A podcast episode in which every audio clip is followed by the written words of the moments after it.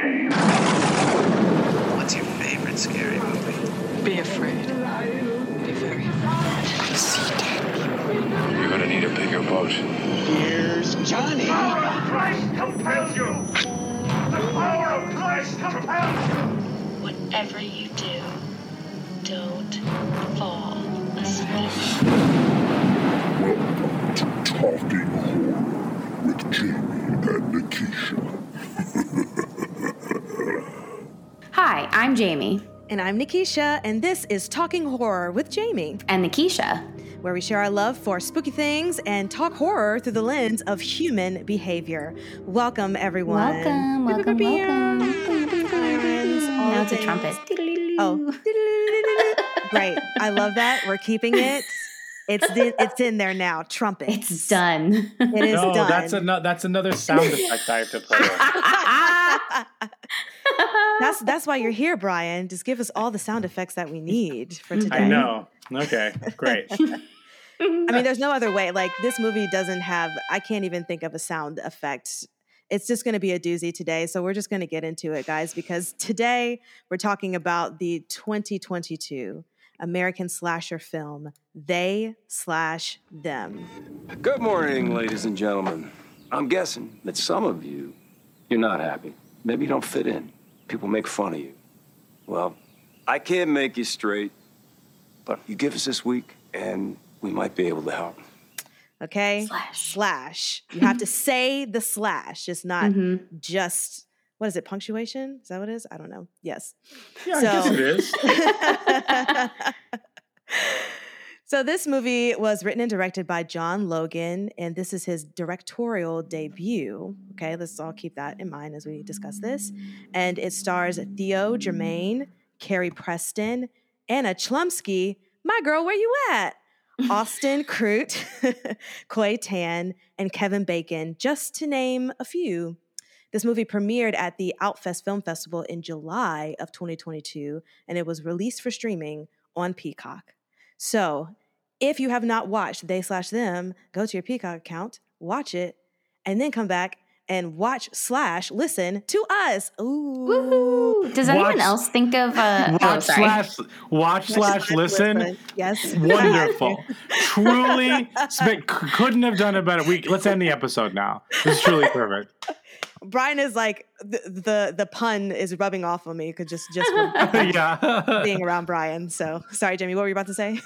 Oh no, does anyone else think of that Katy Perry song Peacock? Like you wanna see my peacock? I have never heard that song in my life. Oh, it's it's Wait, very what? there's a song I think it's by Katy Perry and she's like, You wanna see my peacock cock cock my peacock Oh. cock. No? Anybody? That's just I know that did song. I make it up?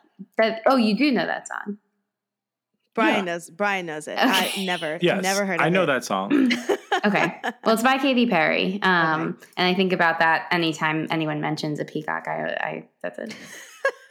I I will listen to this when when it's over with. Brian will also put that in the episode as a sound effect. yeah, I wrote it down to pull it later. So great. We're all on the same uh, wavelength. Beautiful. Yes. So obviously, heavy, heavy spoilers for they slash them. And Jamie, give us all those trigger warnings because I know there are some. Yes, I know. I was like, pew, pew, trigger warning time. Um, we're just making up new bits today. I don't know why. I love it so much. Wow, that got me, Jamie. Okay, yes. um, this movie has a lot of insides on the outside, although it kind of takes a while to get there. Um, and yeah, this it's a slasher film, so there's going to be a lot of slashing. Um, there is, uh, you know, some homophobia, some uh, very. This is like a very, I mean, commentary on heteronormativity, but like Yes. there's a lot of messages and things that are not positive messages about LGBTQ people. Um, so there's a lot of transphobia, homophobia. Um, I mean, the the core of this is about conversion therapy. So if you're familiar with what that is, um, it's it's not good. Um, and there was something else I was going to say. Oh, the aversion therapy scene um, where someone is being tortured is also via electrocution, also unpleasant to watch. So if any of these things are unpleasant to you, um, you know, steer clear. Yeah, don't don't put yourself through it. Eh, There there are other things to watch besides Mhm. besides this. But before we get into what the plot of this is, producer Brian, do you have some more words as you jot down all of the sound effects? Yeah, as I write down all the timestamps to throw in sound effects Right. that you give me. Uh, yeah, uh, we have a YouTube channel now. So find us on YouTube. It's called Talking Horror. Surprise, surprise. Uh, I'm slowly but surely putting all of our episodes there. New episodes will obviously appear when we when we release them. Uh, you can see our faces there if you're listening to us. If you can see us right now, hi. What up? Uh, so yeah, check that out. We're super excited about that. We're growing that. Subscribe there, and then you can always find us wherever you get podcasts. Uh, you can follow us on social media. Uh, we are at Talk Horror Pod on TikTok, Instagram, as well as Twitter. So check us out all there. Beauty beauty. I feel like eventually we have to, you know, when people put up their hand and then the, and the subscribe button is like Yeah, flashes across. I'm holding Well, it then- here for you. I think we need to have. A, I, I- I'm not 100 percent sure how YouTube totally works. I think we need to have a certain amount of subscribers to like start putting in external links and stuff like that. I don't know. Mm. Oh. Come on, YouTube, cut us a break. Okay, we're hashtag doing our best. Yeah, we're. d- Hashtag doing our Doing our best. Okay, I do have to ask this um, because I know that we sometimes talk about things that we have watched this past week or trailers or movies we're excited about that are coming up. But a couple of weeks or a couple days, a couple weeks, I don't know, ago, we all decided that we were going to watch, sit and watch through all of the Fifty Shades of Grey movies. Oh yeah. Oh Just- boy, oh boy. just for shits and giggles because it's all on Tubi, if you wanted to know, free streaming. And I just have to say that I watched the first one, and you guys, as in Brian and Jamie, you guys, I wanted to text you so bad every 10 minutes in that movie, but I wanted to just save it all for just this moment and looking you in the eye and asking you why you decided to watch this. But I'm also super intrigued. And I just it's like a train wreck and you can't stop you can't stop watching it. It's it's truly the first 10 minutes I was like, this is the worst acting I've ever seen on It's screen awful. in, in my life. And as someone who was not an actor first, singer first, I just watching that was so painful. But I heard that you guys didn't even finish the first movie. no. I can't get through it. I keep falling asleep. We've I think we've like put it on maybe three times now and we're still not finished with it. no. I mean, okay, I've seen this movie before. okay, okay. I've okay. seen it. I also read the first book because there was so much hype about it, and I was like, "All right, what's going on?" You don't, Um, you don't have to be defensive of why you read the book. no, I and I never finished them because I was like, "This is getting really wild." And then I just read the plot summary on Wikipedia for the last one, so I was like, "Okay, it was as wild as I thought it was going to end," and like Yes. totally didn't need to get into all of that. But like we had also watched Twilight. Like I had seen Twilight before, but Brian hadn't. and I wanted him to watch this as a fan fiction type thing that came out of Twilight. And like, Mhm. given that I think he enjoyed uh, like the first Twilight and, you know, everyone was on board and like, you know, for what it is, it was entertaining. I was curious to see a does i mean i don't think that 50 shades held up when i first saw it but like Mhm. to someone who's new to it to two, two people who are new to it like what would they think having already seen the twilight movies and yeah. the impression that we're all getting is not good not good things No, Not good it was things very at bad. all. And it's and it's uh, I was thinking about Twilight too when I was watching this because I I didn't realize Jamie what you said that it came from like the fandom hype of Twilight. So it makes sense people trying to make money, capitalism, whatever. But why? why? Why? Why? This I, I, but I still want to know what happens at the end because how the first movie ended is so dumb. that it's I so literally dumb Yelled at my screen when she Oh. gets into the elevator and spoiler when she gets to the elevator and leaves. Yeah, dumb, Sorry, dumb, dumb. I'm not upset. Do not worry. Um, this is this is my m- number one issue with the movie. Listen, is it a toxic relationship? Of course.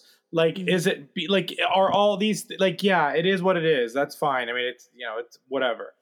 My biggest problem with this movie is that I think that Dakota Johnson. This is not my biggest problem. I think Dakota Johnson is doing the best job she can with a vanilla part.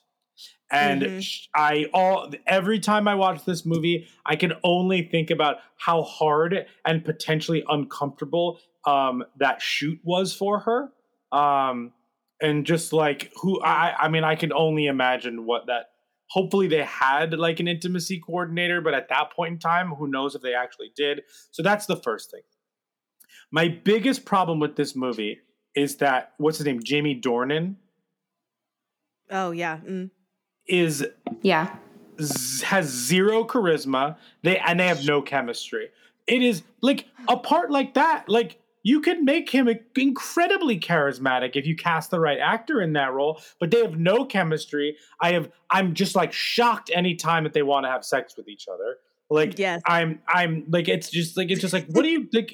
You like he has no sex appeal. Like like in terms of uh in terms of like his like I'm not he doesn't charm her. She just like falls in love with him without being charmed. Out of nowhere. It it does it's awful. It's awful. I hate it. We'll finish it, I promise. But like I- I- yeah. yeah, sorry. I just got like very heated. I'm so sorry.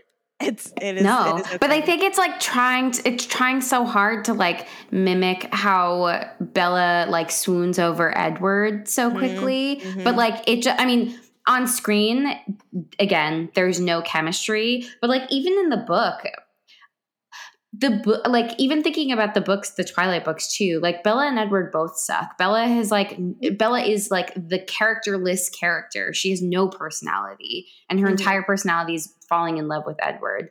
Then then you rip that off. Anastasia is like literally a blank page. Like you could have just not written lines in a book and handed an empty book to someone to read and be like, this is about this person. Like there's nothing to her. So it, again, it like doesn't make sense. It's like have you have you watered down characters that like already aren't great? That's what this is. I agree. But I can't wait for us to continue watching it. It's going to be a good time, guys. Yes. Stay tuned Get for our sub, ready. subplot of watching Fifty Shades. Yeah, exactly. Woof.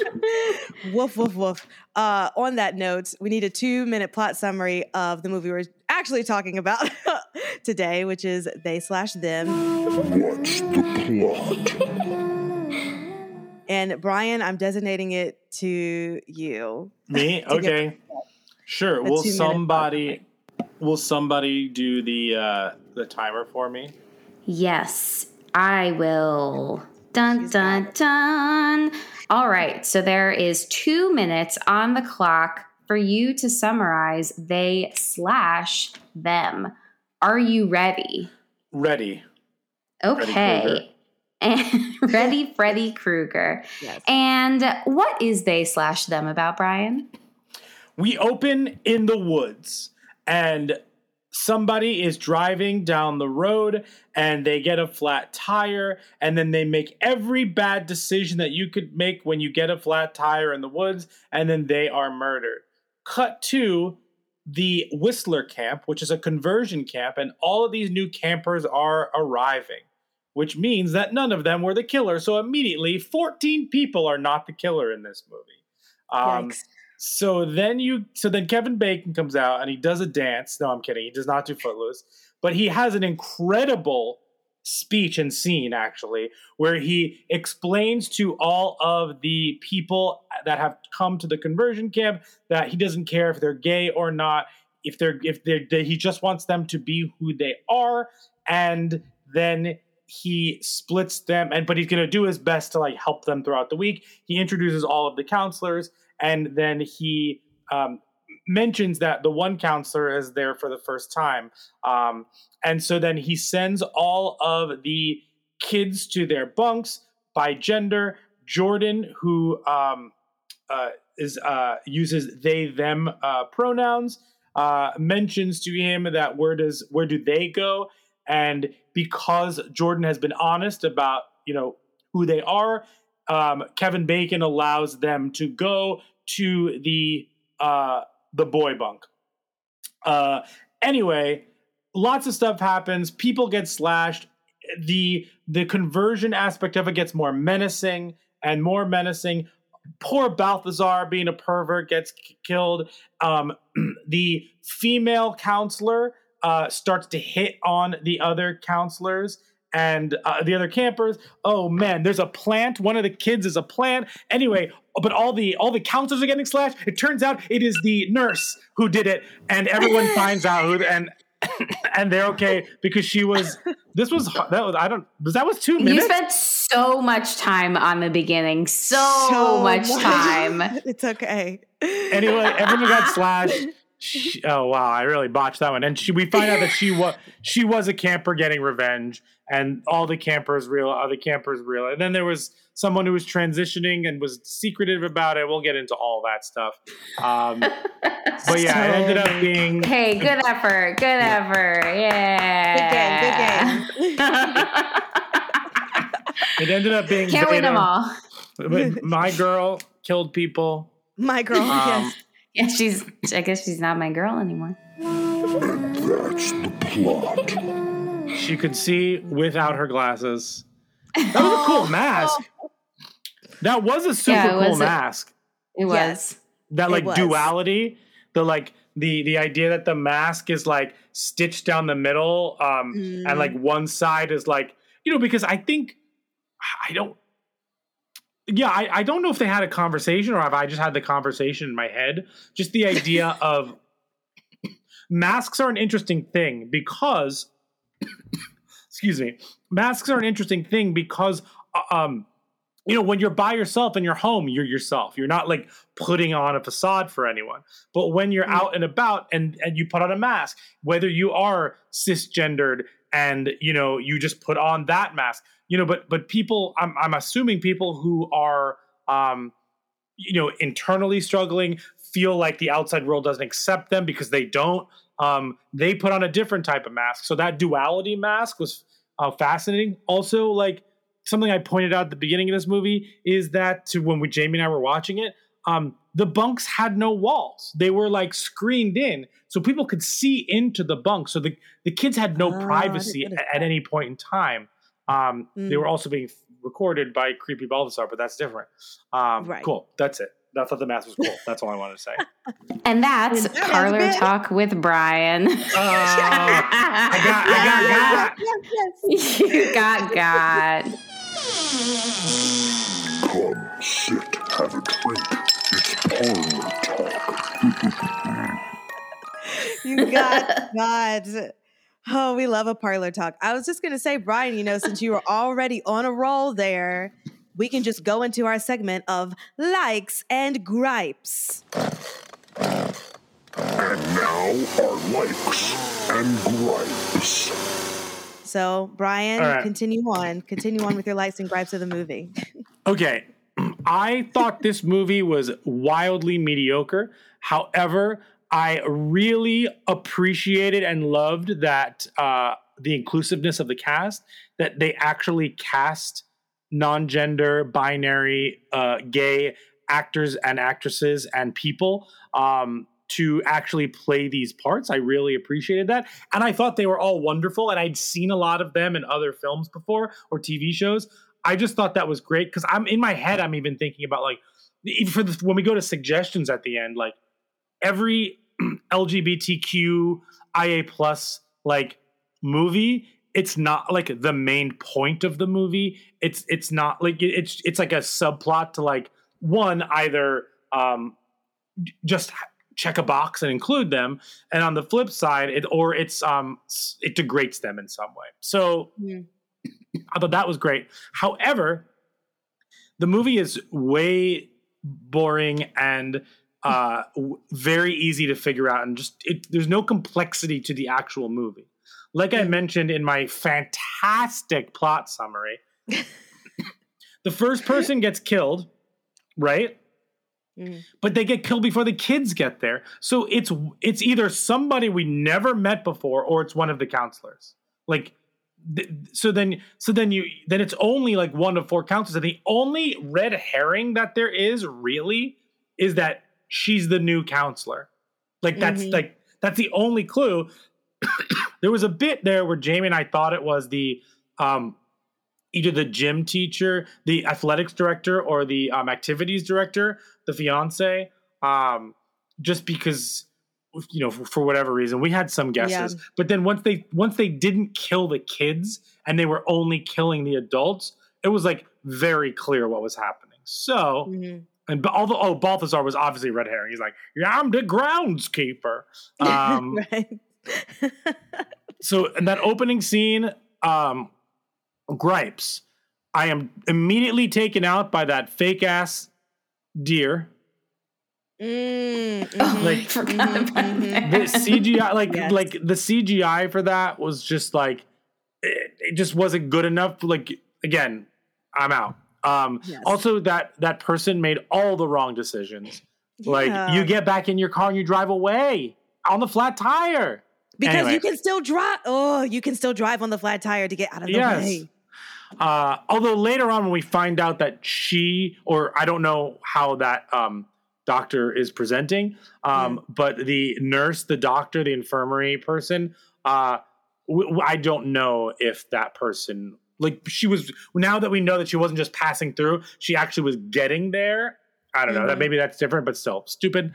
Um, uh, Whistler Camp, Respect, Renew, Rejoice, Revenge, spectacular. No. Um, Kevin Bacon was great in this movie. I thought his opening monologue was something was up, and Jordan obviously like felt it in their gut, which I appreciated. yeah. Uh, shout out to a chorus line. Uh, I like expect. I, I I coined this phrase from this movie. I liked expectation exposition. Like Mm, the exposition of what's his name of Kevin Bacon is a lot of expectation setting. So he's setting expectations for what the kids will go through in this and what we as an audience member know is not going to be the case, if that Yeah. makes sense. So I really liked how that was done. Um, yeah, the kids were caught off guard by his kindness. Oh, something I found interesting, and we could talk about this in mm Brains, is that when they did the the sharing circle, there were one of two things. One of two reasons why they were there. One was an ultimatum from family. The other was internal turmoil that they had to figure out for themselves. mm, Um, uh, I like that. I thought it was interesting that the uh, Kevin Bacon character said, "B- "I've been through therapy, so I know how it can be." Um, therapy is never done. The fact that he thinks of it in terms of a there's a final there's a finalization to it, and maybe Hmm. Jamie can can elaborate on that a little bit later was fascinating. You can see through the cabins. Oh, Jamie and I the whole time were like, why would she give up her meds? Like, like that get. But then, but then, I the idea that it was like, it was the transition, the the hormone Mhm. medicine within the Zoloft was interesting. Um, I like the nuances that like Kim, the the suburban uh, cheerleader or whatever she was, um, was exposed to new um, types of people at that camp that she had never experienced before. Uh, like in in terms of like some trans, some uh, you know, like she just she just didn't even know that these things were out there. I like that not everyone came in knowing what like the entire uh, color of the flag meant. If that Mm. makes sense yeah. or represents. Um, what are they doing with his cell phones? Yeah, I had that question. Um, oversharing therapist. Oh, we'll talk about Jordan in a moment. Um, that therapy session that where she was where where um she was manipulating them uh Yes. and all of that because I, I felt like Jordan was smarter than that, but also has a lot of trauma, so that would affect them. Um, of masks. Um, are we choosing this? Oh yeah. Uh, change the voices in your head. Oh, okay. So while we were watching it, I said to Jamie, sorry, this is very exciting to me. I don't know why. I said to Jamie, this is parlor talk. This is like parlor podcast. Um, I said to Jamie, if Alex didn't if Alexandra, you know the scene where the the the the, the counselor catches her in the shower. Yes. Okay. If that scene didn't happen, and all of a sudden we just see Alexandra switching bunks, I would have thought she was a plant. And I said that to Jamie. And I was like, I I think that Mm. Alexandra is a plant, but she's uh, she's not because we saw the counselor catch her. Right. I thought Balthazar was actually like watching and sent the counselor over, but really, I think the counselor was going to hit on her and was surprised based on what she did with Kim. Um, Mm. anyway, the fact that we even said that, and then Jamie was like, "No, I think there's still a plant here." She nailed it. Nice. Um, um, uh, cameras. Oh, I need a I need a Balthazar spinoff to figure out what he's doing with all the ventriloquist dummies. no. So many dolls. Yes. uh the pie scene the dog scene was wild um Mhm. stuart and kim are the low hanging fruit uh step up step your pussy up i liked um yeah I, we'll talk about this too the ending is very heavy handed but it's no more heavy handed than any other horror movie i've ever seen like at the end Yeah. where they're just like and this is the lesson we learn you know I, I don't know anyway i just went on for way too long long story short uh, I thought it was fine. Uh, I thought the mystery wasn't well. I don't think it was nuanced at all. I thought the characters were interesting, and I was very much um, engaged and invested in what happened to the characters, but not the story, not the plot. We guessed it very early on, and there Mm. weren't enough kills and excitement in those kills to like keep us engaged to the f- amount that we wanted to be. Absolutely. I agree with that. Jamie, do you want to do your likes and gripes? Sure do. Um, Brian stole a lot of my things, but um, things I liked. I I actually like took notes while watching this for the first time. Normally I don't, but I Mm. felt very strongly in the moment that I wanted to write down. Fucking a chorus line shirt made me cackle. Yeah. Um, so that was definitely uh, a plus. Um, I also said Duke cannot die. So a gripe is that Duke did in fact die. Very disappointed. Very. Um, there was a lot of red herrings that like annoyed me and and just didn't seem necessary. Like it just we were guess whoing throughout the whole thing Mm. because of like a lot of what Brian already said about like you know it can't be a kid for what this movie needs to be like it can't be a kid it's not going to be any queer person in this at least a young queer person in this um because i think that would you know diminish whatever meaning they're trying to make about this movie so like again for for the obvious in the beginning of like killing before the camp gets started and then all the kids arrive and then on top of that like you know the the opposite of sleepaway camp perhaps um Yeah. that it wasn't going to be any of those kids um I agree. I think Kevin Bacon was definitely a standout. Um, I actually thought most of the counselors were uh, like are on my likes uh, list. I thought they did a really good job, especially Mm. as it does get more insidious and terrifying. I feel like again, Kevin Bacon's character is like we're seeing his true colors, and and it is scary to like see how he tries to get buy-in from from these camper I, I guess you call them campers um, from the campers in the beginning to like have them open up to then traumatize them and abuse them. Um, so I, I think he played that really well. I actually was disappointed in in our girl anna. Um, you Mhm. know I, I just didn't think her performance was very strong and it also was weird like it just like didn't make sense aside from the fact that like she's new i'm the new nurse and i'm here but like i don't know she just seemed she kept like feigning ignorance anytime jordan was like do you know that this stuff is going on and she had to be Mhm. like "Well, i have no idea what's going on but i'll make sure you guys are protected because like the whole point is that like of course she knew what was going on because she went through it herself Right. um but like i just didn't get a I, I just didn't feel like she I don't know it, her heart wasn't in it. I was I was disappointed. Um, Yeah. uh, so that that that wasn't great. Um, oh, another note that I made, a gripe that I have is Kevin Bacon should absolutely not have been in that group session with his wife, the therapist, because his wife is the therapist. He is not the therapist. Why is he there? What purpose does that serve? That's not that's not confidential. Get the I mean, all of this was bad anyway. And we will get into his wife. Um, but Mhm. yeah, he shouldn't have been there. I was like, "Wh- why are you here? Get out of here. Um, Absolutely. So that annoyed me. Um, what else was a gripe? I mean, not it's not something I liked, but I do feel like um, you know, the I mean, the way in which the the therapist, his wife, was able to manipulate Jordan and some of the things like some of the reasons that like when Brian said before that like people either were struggling with like internalized homophobia and and Mm. you know like their identity versus the ultimatums like i've heard those i've heard all of these things before in therapy i've heard people who have had the threat the one that alexandra said in particular i have heard many times before where it's the Mm. threat of, of a restricted family relationship if you don't do this thing then you'll never get to talk to your sibling ever again Wow. um that that you know this is like the things that they're talking about are real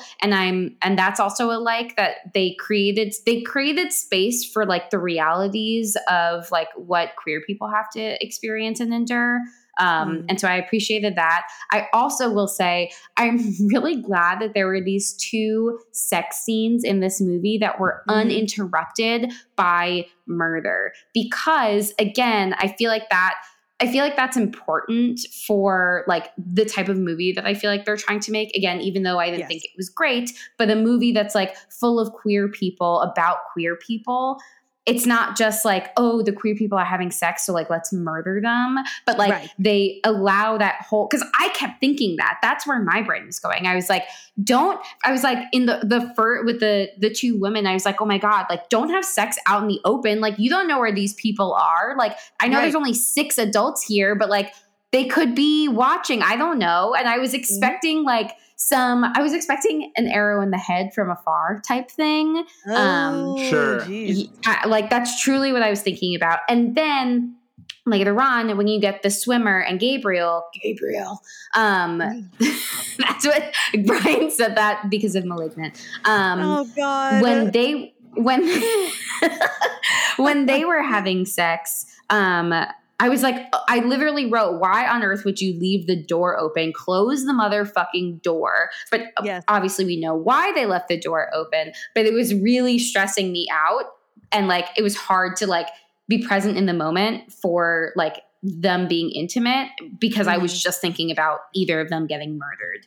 Um, sure. So, uh, so there's that. Um, but like so many, uh, like despite them trying to do something like new, there's so many tropes that annoyed me. Why does Balthazar have to be obsessed with dolls? Like really? Like uh, why? Again, God. the red herring of it all. Give do- what? me a Balthazar spin-off that is a sequel to Dead Silence. oh no. Oh my god. I want a It's Dead Silence 2 like the Balthazar tapes. Ooh. Call up Blumhouse. Let's make it happen. Yes. Oh man. Uh maybe not. Um and yeah, at the end I stopped taking notes cuz I was just like why would you put yourself here for college admissions? Why is this nurse here? What did she agree to? But then obviously you get the reveal and Right. none of it matters. Um, so, oh, my last gripe is um, I I really couldn't sit through the pink sing along scene. um, Oh, that was too far. That was too much. hmm of of all the things, like Of all the the things, that was too much. yeah. Pink. Thank you. Uh, No. My time is up. Thank you. yes. Uh lots of things I agree with all of the things that you guys are saying. I feel like this is just an okay movie.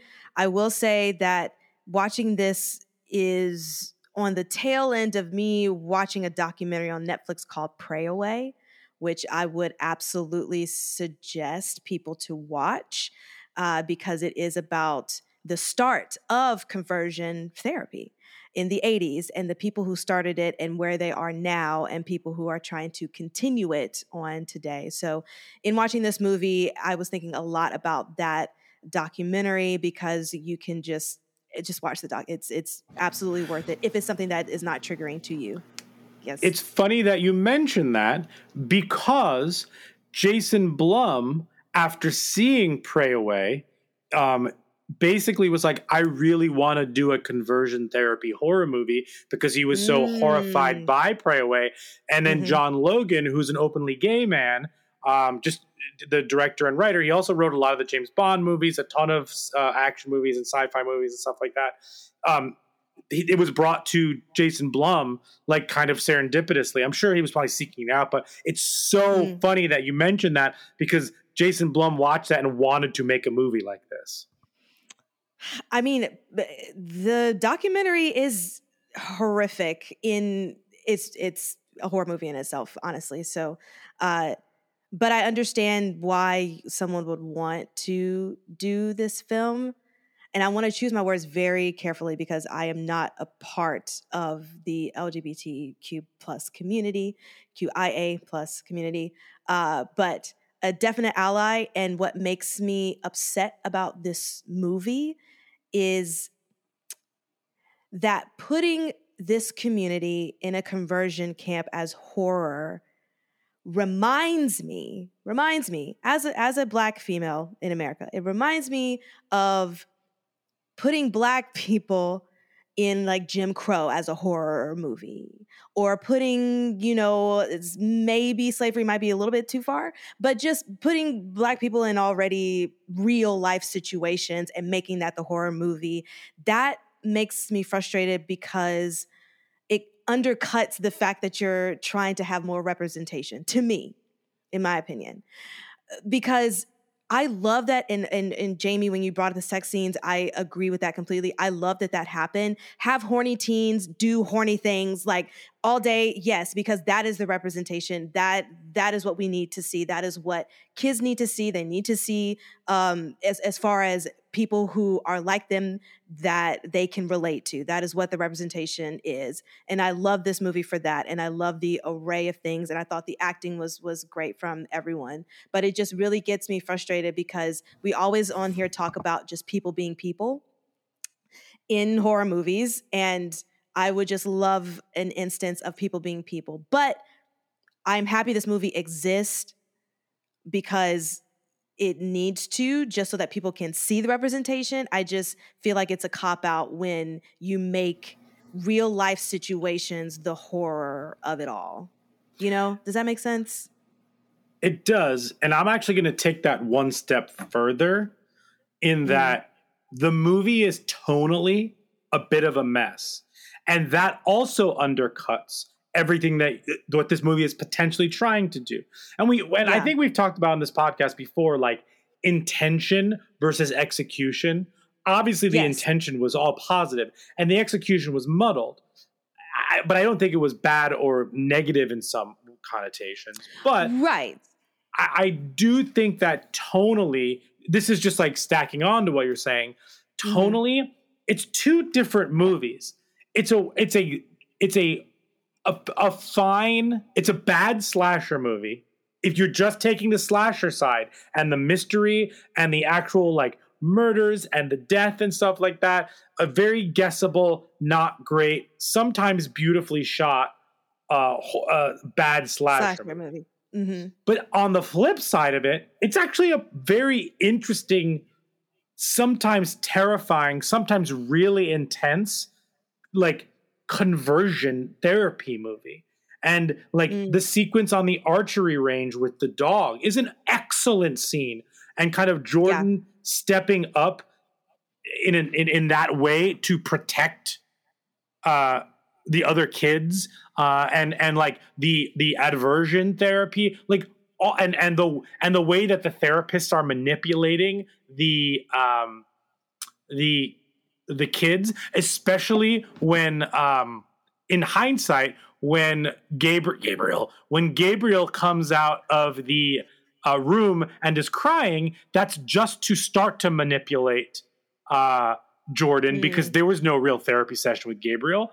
Um, but the point I'm trying to make is because it's so muddied, we didn't even get like a good slasher. It was all just the kind Right. of like like conversion camp like this is just generally icky and awful because this really happens and the stuff that doesn't happen with like wacky slashers in there just wasn't like big enough to like Yes. undercut what was actually happening if that make to undercut or like relieve like you know that that next level enhancing it you know making it bigger than it really is does that make sense I think I think that's probably what the problem is. Is that th- because it was not a great slasher movie in general. If it was, you know, all males, all whoever, you know what I mean. Like it just wasn't a good slasher movie. I, I agree Mhm. with that, and I feel like the ickiness of it just sat in the ickiness of conversion therapy, and then and there was no, nothing else truly, just like a couple of kills. But you know, if it was elevated, I guess in a way like you're saying, Brian, of making it even more of a kookier slasher movie or you know i like that none of the kids did none of the kids died but like if if the the killer was different if the kills were different then maybe i wouldn't think so much about the fact that we're just sitting in the ickiness of Yeah. just conversion therapy because i just, i don't want to watch a movie of just conversion therapy i can watch pray away and and and feel the same ickiness you know what i mean like and and Totally, know that i'm walking into a documentary and not a horror movie Yeah, honestly, one tweak to this: if you for somehow make this movie a little bit more of a mystery of who is it, because Mhm. you you really there's only five people to choose from. It's the therapist, Kevin Bacon, Anna Chlumsky, couples, or or yeah. the two the two counselors, and Balthazar. Yeah. That's six. But Yeah. like that's it. And and it's like if you made it a little, if you made the mystery a little bit interesting, maybe threw some more kills in there, because there were only 25 kids at that camp, and uh, or 14 kids at that camp um, when they first arrived, and like Jamie and I, Jamie and I kept joking about like the same five kids who were just like always in the background, like Those poor extras. the black the black girl with the braids and then the bigger Yes. girl and then the, the, the like the like blonde boy and like all Mhm. these characters who are just like in the background be like "Mhm, mhm, oh or like standing with her when they were making the pies or when they're all Oh hugging him after Jordan shoots the dog and like those other Yes. kids just standing in the back being like what what's happening amazing fantastic MVP are the extras in this I knew they were there Oh my gosh.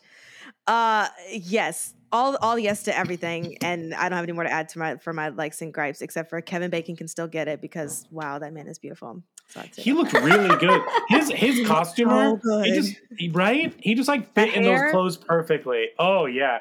Honestly, he I know he was Mm. like a bad dude in this, but like Mhm. he still comes off as super cool. Like just as like a person, even though like he was playing a garbage person, he still seemed Yes. super. He looked super cool. That's his Which- that is his charisma that that Which- Christian yeah. Grey needed. I was just gonna say, but also that's a part of it. his charisma won me over at the beginning because I even paused it and turned over to Jamie and was just like, wait, I thought conversion camps like this seems very weird for like like this to be the like introduction. Like, what are they trying to do at this conversion camp?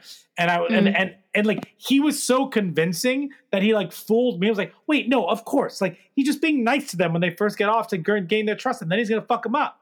Like, Well, yeah, because I thought the same thing from the beginning. It made me mad that he was being nice because, bitch, this is still a conversion therapy camp. Like, there's no way to be nice about it. Like, this, there's Actually- nothing nice about any of this. That is my gripe. That is Yes. my actual biggest gripe. That didn't make sense to me. And really, when we get to our four S's, like it took a huge hit in human behavior because, like, I don't know why anybody would have bought into, like, uh, yes, of course, he's like trying to earn their trust, but Jordan is so confused by everything going on. And I don't understand their confusion. I don't know why you're confused because you know what conversion camp and conversion therapy are. This shouldn't be confusing to you. Like Yes. it's it's intentionally manipulative. Why are you confused by that? That really bothered me because Yes. it, it again like they all knowing what knowing what their their choices are in those moments of like you either agree to this or again there's ultimatums for many of them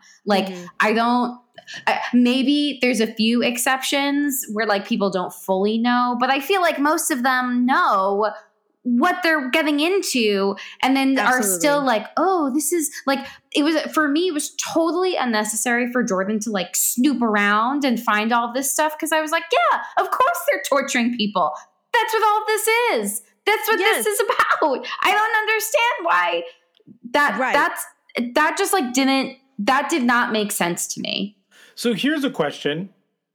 Do you think the Jordan character was well played, like and underwritten and poorly written, or do you think like because Jordan seemed smarter than it was pl- uh, uh, maybe maybe they played Jordan smarter than it I was wonder if it's like do you know what I mean? because Yeah. well because there's so much like self-doubt like there's that part where alexandra before the the sing along um where Mhm. alexandra is like you and i wrote down self-compassion because she says like you need to be more compassionate towards yourself and i Mm. wonder if that also kind of connects to this larger like self-doubt and and you know like lack of of confidence or or security in themselves and like that somehow is making them question what's going on around them like the inner turmoil Mm. is also now like this is this is me therapizing jordan but like Yes. with what's going on inside is also impacting them outside so like their perception of what's happening around them maybe is also skewed and confusing because Yeah. they themselves are like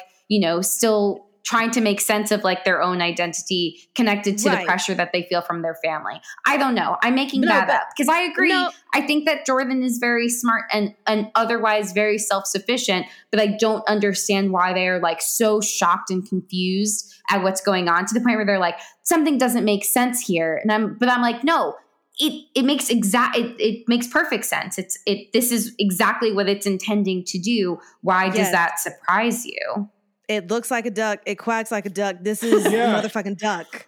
Uh, Yeah. But when that happened, and that happened, that scene. sorry. That no i want now i want excuse me producer brian please insert duck quacks here thank you Ah. i think you mean quack Yes. Uh, no, but you're right because Jamie, that scene happened right after his uh, their therapy session, and that's when they were questioning all the things. So that makes sense. I think that it's all the writing. I think none of I, th- th- how the actors played the role was to the best of their ability, but Yeah. how the writing was just didn't add up because in one moment he's snooping around and he finds the things, and then Anna and he sorry they find the things and uh then Anna comes up and she's like, "Oh, I guess I'll just help you now." Like that whole transition. So I weird. guess I'll just help you now. I- yeah i think I- it was written for like not human people playing as humans like it took away it like took away the autonomy of like how would like a normal human being interact if they were in this situation and it's Right. like why because even the end where they're like i'm just going to live i was like ugh no no, No. person is ever gonna say that like that was so corny no one no one talks like this like i can't with the like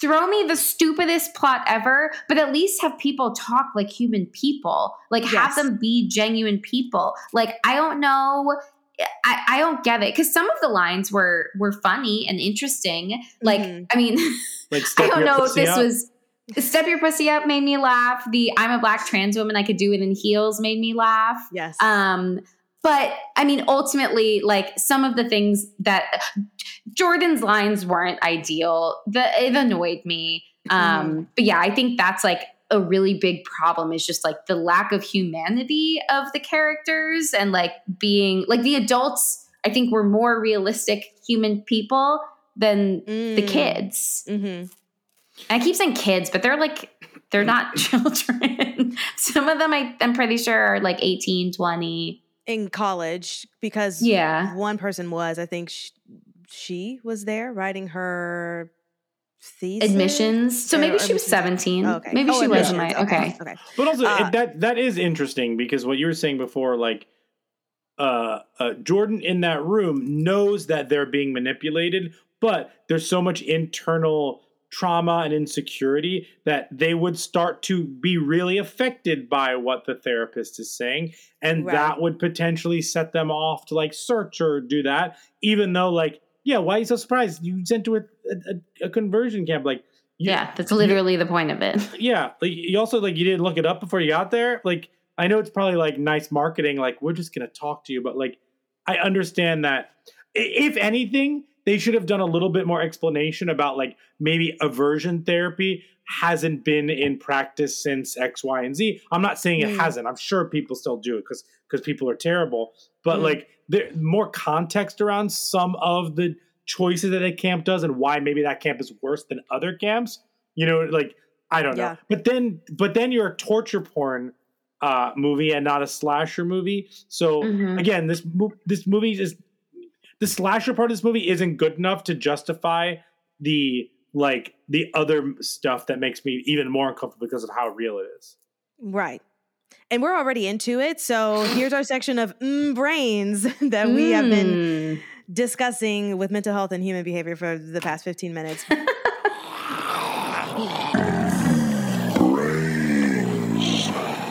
Since we uh, already brought it up, Jamie, let's go ahead and talk about aversion therapy.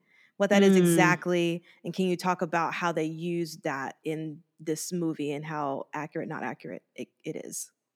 So, aversion therapy or aversion conditioning falls under the bucket of behavioral therapy. Mm. So, uh, you know, using different techniques, stimuli, things like that to change certain behaviors to re like if you've heard of positive and negative reinforcement so it's like Yeah. positively reinforcing the behavior that we want the desired behaviors and and negative reinforcement or removing of of certain things in order to eliminate the unwanted behaviors that that you know we don't want so aversion therapy is the idea of pairing an unwanted stimuli or discomfort with uh anytime there's a behavior that we don't want present. So in the film, the scene with the swimmer, he's tied to a chair and is shown images of like scantily clad men and women. And when Mhm. the woman is shown, nothing happens to him.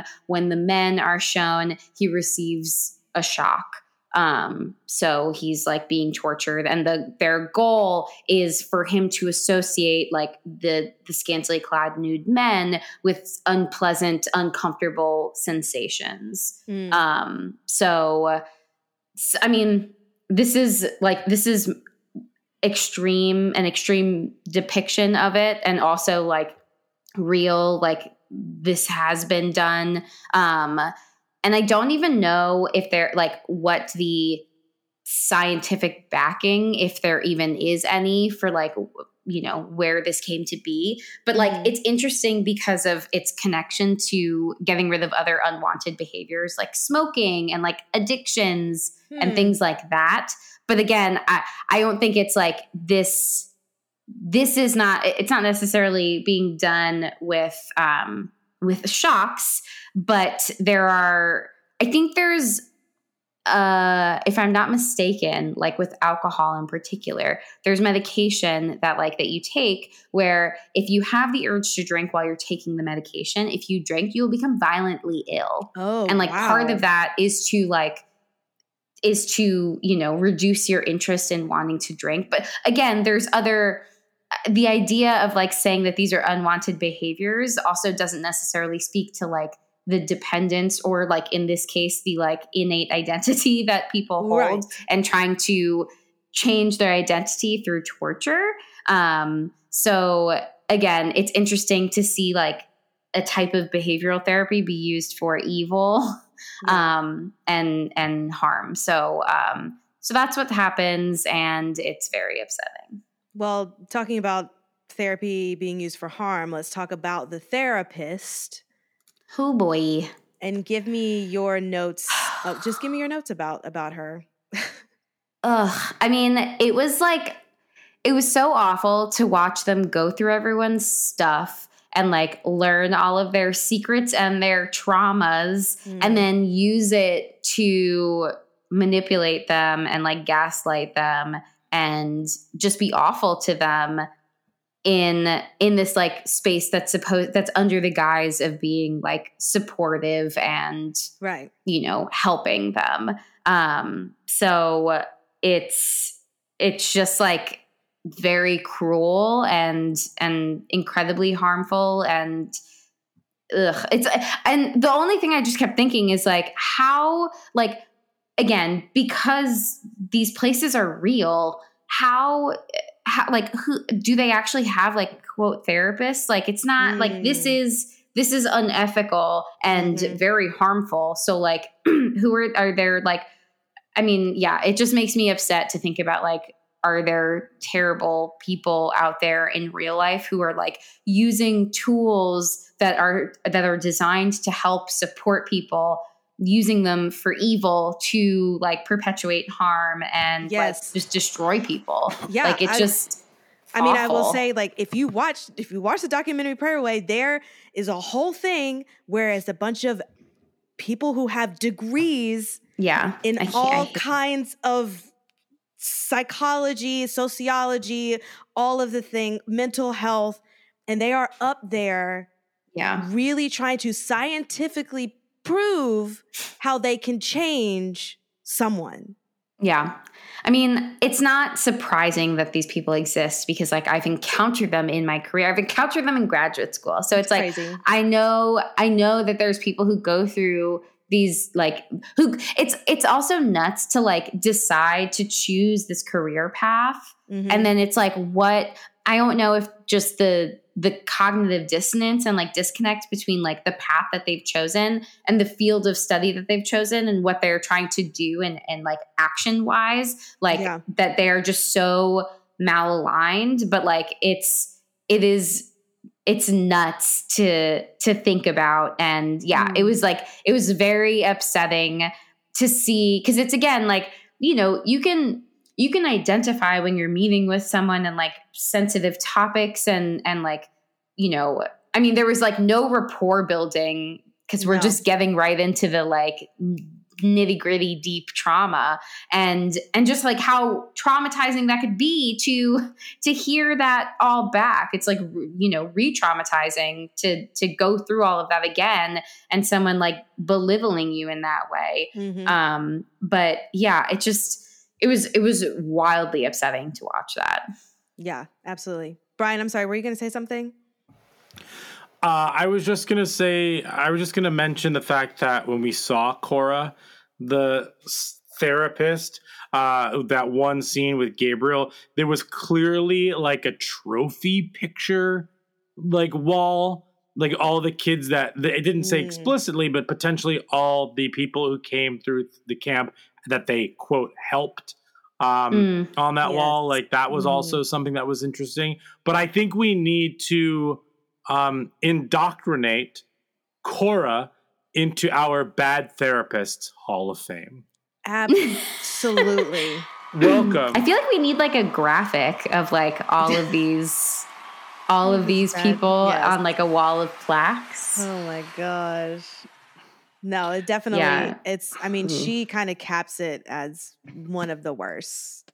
Yeah. I mean, uh, watched. most of them like so far we we have, you know, evil hypnotherapists. Like they're Yeah. all like using these skills that again, like that's that's what's so uh, it just makes you feel icky. It's like Mhm. they went through all of this training and and you know, like like not only educational but also like in practice Mhm. to get to this place and then use all of these skills and tools for evil to perpetuate so much harm and Yeah. it just it's just so upsetting to me It's it is all very very upsetting, very icky. Mhm. But as us as as a society, Jamie, can you just talk to us about some ways that we can help people feel safer, like the opposite of having conversion camps and such, just because I feel like, you know, hopefully nowadays people are on more of the ally side of things.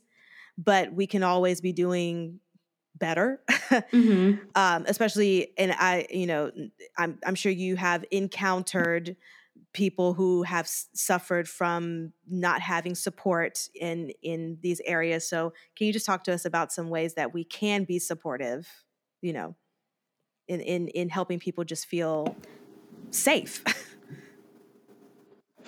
Yeah, I mean, I think you even said safer, which I really like because, like, I feel like it's hard to ensure someone's safety just because, like, there's so much, you know, uh, like, there, not to say that it's okay and like excusable for people to constantly make mistakes. Like, the hope is that people are like learning and growing and like, being able to rectify Mhm. when if they have done something but like it is it's very tricky in in the therapeutic space um you know I, I can speak to like social work and say that like Yes. one of the one of the core tenets of social work is cultural competence which you know being in the field for a few years it's funny to me that like at the baseline is competence which isn't really mm. that much. And i find I, I, it just makes me laugh. So it's like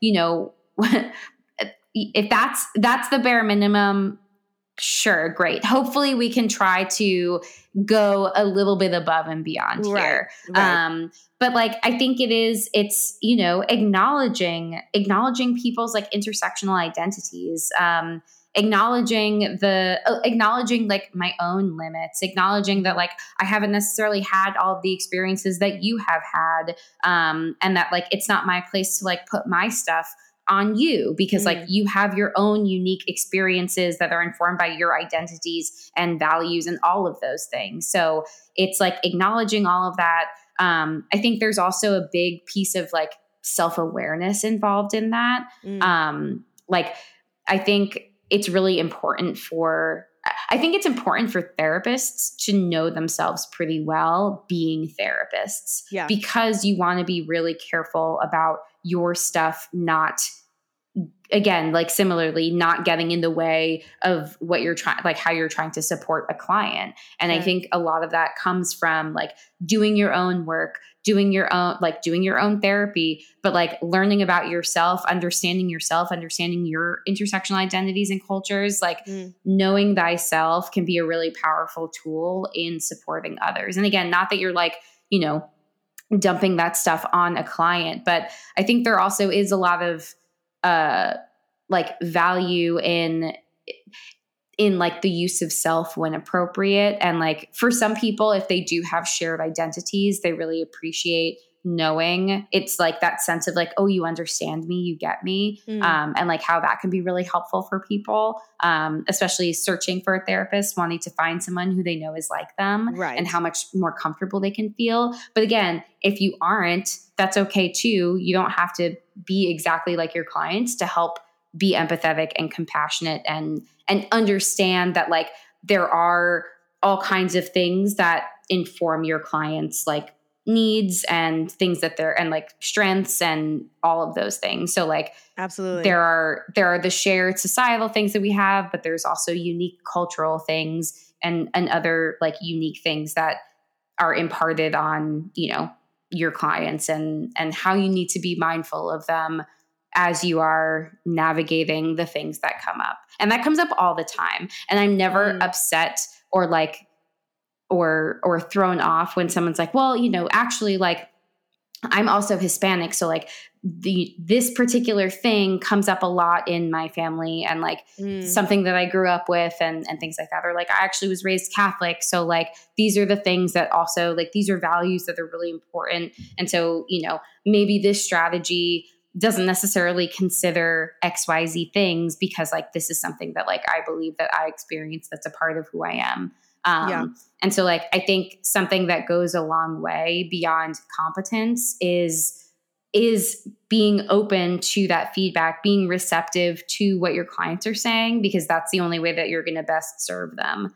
Um, Yeah. So get off my soapbox. No, this is all fabulous. Can you quickly just give us uh, your favorite resource or website for finding a therapist as as you said like if you want to find somebody that is a certain you know that you can relate to in certain ways Yeah. My new favorite one, because I just joined it in Mhm. June, not sponsored, but Inclusive Therapists um, is Okay. awesome. It is like very, there's like every single type of thing that you that you are looking for they have it listed it's like it's very thorough um, Mhm. which i really appreciate um, and again like you can search you can search for like i'm looking for someone to help me with anxiety. You can search for like i'm looking for someone in my insurance. You can search for Yeah. any type of specialty languages um, accessibility um, other approaches and things like that. Like people want to know you know like do you come from a health at every size approach? Do you come from like a cognitive behavioral approach? Do Mm. you are you trauma informed like all of these things. Yes. you can you can search for everything um and like yeah i think it's it's really great.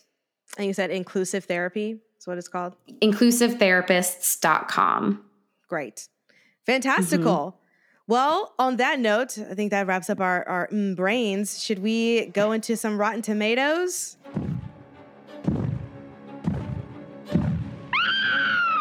It's the Rotten Tomatoes game. see what Let's- that score is Rotten Let's do Tomatoes. it. let's Excellent. do it Well, what do you think this has on Rotten Tomatoes? Oh 60 oof. No i'm going in the opposite direction. I'm gonna say 26 work. I didn't want to be that. No be that. I think ha- it's not well regarded. This has a 32 okay percent. Uh, it has a lower audience score of 15%, but the the tomato meter is 32. The critics' consensus is although it deserves credit for its strong cast and inclusive premise, they slash them is too tonally messy to cut more than skin deep. everything we just said summed Yeah, up right? in two sentences Are we the critics' consensus now? I think Oh we need to be. my Can they sponsor us? Yeah, yeah, just the critics' Um, Just the criticisms. cool. Uh, Fantastic. four, four S's? yeah, let's do it. Okay. yeses Yes. Skull, scares, shakes, and suggestions. The Talking Horns, four S's. The four S's are skulls, scares, shakes, and suggestions. We'll talk about how this handles mental health and human behavior with skulls. We'll talk about uh, how scary was this. Can you shake this? Will it last with a while? And then we'll do suggestions. Um, Jamie, why don't you go first with all of your um, four S's, uh, except for suggestions? We'll hold that off to the end. so my three s's Your three S's before we get Three to the S's. four. Yes. Um, so for skulls, I I gave it a five. Uh, it kind of hits in the middle because again, I feel like they allowed for some people to be human people, and then some people really lacked the human quality of being a human.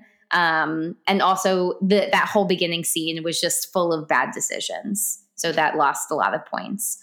Um, for scares, I gave it a two, and now I'm really mad because I can't remember there. I got one jump scare got me. Um, I can't remember what it was, and I was like, "Really? That was silly." I was annoyed. Um, Mm. and then the anxiety that I had about that open door in like the the that locked room um, when they were having sex, like that that gave me a lot of anxiety. Um, but otherwise, it wasn't it wasn't scary. Um, shakes, I'm gonna give this like a 2.5. Like I'm, you know, again, I'm happy that there's like a movie starring queer people, but like this wasn't this wasn't good. This wasn't great. Nikisha? Skulls, I also gave it a five, uh, mostly just for exposing how fucked up conversion camps are. So people need to know. and scares, I gave it a one. Nothing got me, and this the kills were not great. Shakes, I'll give it a two for the same reasons for Jamie, just the representation of it all. I'm happy it exists in the world, but it was not good. Um, yeah, I did a five for skulls as well. Like I feel like it's halfway there and then then then doesn't. Uh, Mhm. Scares was a one for me. Oh, excuse me, Scares was a two for me because the like the the conversion camp side of it was more scary than the uh, flip side. Um, and then for uh shakes, um, I, I gave it a two.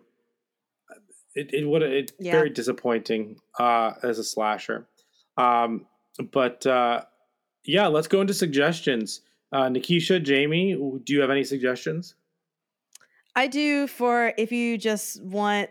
Uh, I've suggested this before, but it if you want just LGBTQ people in it, but it's not the whole premise of the thing. Watch The Perfection with Allison Williams and Logan Browning. Sure. And then Pray Away. Oh God, yes. Oh, watch it. Wow, I was unwell. I was sick at how awful that all, everything is. Mm, mm-mm. Jamie? So, for a slasher that also features a queer romance that I thought was better than this, check out the Fear Street series that we've talked about many times.